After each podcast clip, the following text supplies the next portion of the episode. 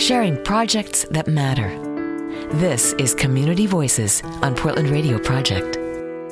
Portland Radio Project. And every Thursday morning about this time, we feature a local nonprofit doing great work in the community. Those nonprofits are featured all week long. Today's our fourth interview.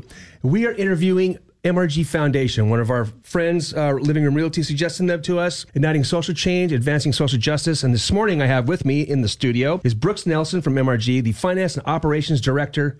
Good morning, Brooks. Good morning, Bob. So tell me about movement building foundation work. So, MRG is specifically a fundraising foundation that centers movement building in all of our work. So, we do that through a couple different ways. One of the most important ways we do it is through activist led grant making. So, as a foundation, we fund uh, social justice, social change groups around the state but there's not a group of trustees who decides. We actually go out into the community, find folks who are working on issues that are critical to their own constituents, and those are the people who make decisions about where our funding goes. And the brilliance of this thing that I noticed is the diversity in which you fund and give grants to. Absolutely. So, one of the other things that we really do in centering movement building is we're looking for ways to leverage the support that our donors give us.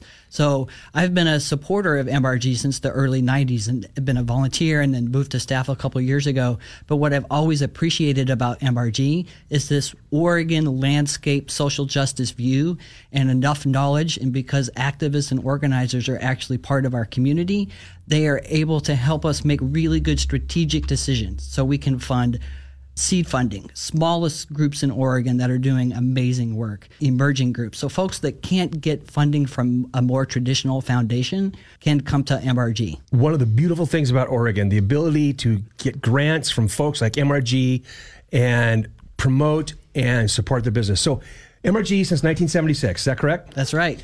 And anything else coming up in MRG's short future? Well, we're always growing and, and working. Let me just, uh, what I would like to do is, if I could, Bob, just say one thing that makes MRG kind of unique in terms of this movement Please do, building. absolutely. Yeah. So at MRG, we strongly believe that the social justice landscape in Oregon is essentially a network. It's a network of groups and organizations and individuals that are working. And what MRG does is we try and find our unique place within that network. So, both as a funder, getting money out to these groups that are doing this amazing work, and then also as a convener. But the, the specific role of MRG in centering movement building is we are committed to making the entire network stronger. So, our long term goal, so for 41 years, our goal has been to actually change the social justice landscape in our state. Really get conversations going about how issue areas intersect and overlap and how we can be supporting each other. So, to me, that's one of the most exciting things about MRG. Brooks Nelson, it's been an honor having you and a joy having you in this morning.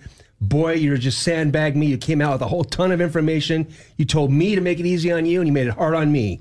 Oh, no, I'm so sorry. no, no, no. Everything's great. Hey, folks, please go check out the Portland Radio Project website for the blog that's been happening all week long.